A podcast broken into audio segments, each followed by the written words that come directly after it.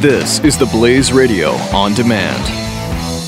2017 is going to be a volatile economic year. We may see politicians throughout the world attempting to control central bank policies. Several renowned financial analysts have warned that political interference in central bank policies may mean our economic misses of inflation and growth targets. Gold is an international currency that can't be issued or controlled by governments. If you don't have the only hard currency that has outlasted every politician and every failed idea of governments for centuries, you need to speak to Goldline right now and learn how easy it is to add gold to your portfolio or IRA. Now is the time to diversify your financial portfolio by adding gold. Call 1 800 913 Gold. Buying real gold is easy and fast at Goldline. And you're going to be happy that you finally made the call. 1 800 913 4653. Goldline also offers price protection against short term market fluctuations on qualifying purchases. So buy with confidence. Read Goldline's important risk information and find out if buying gold is right for you. Call Goldline 1 800 913 4653.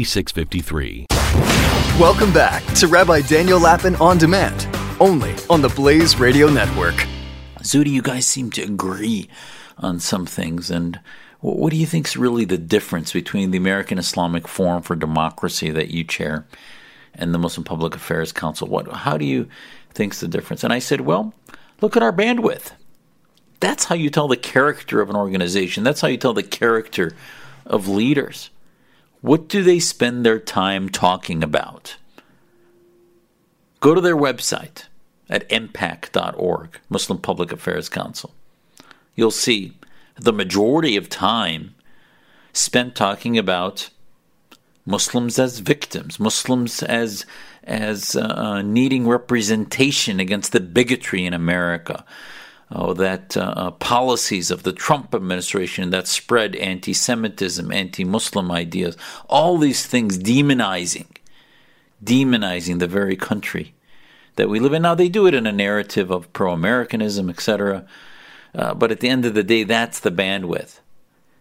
If you look for areas of questioning, of critique of Muslim leadership that are part of the radicalization process, if you look at the time spent, the staff hours spent on reform, true reform issues that are part of the radicalization, they would have to first acknowledge to go beyond that first step in a 12 step program that we have a, a, a, a, huge role in the radicalization of even the militants that, yes, most Muslims, if not every Muslim that I've met, rejects terrorism.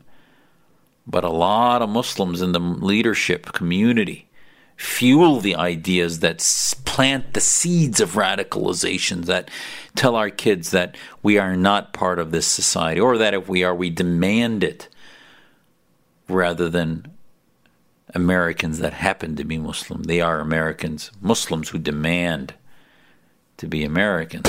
Reform This with Dr. Zuhdi Jasser on the Blaze Radio Network.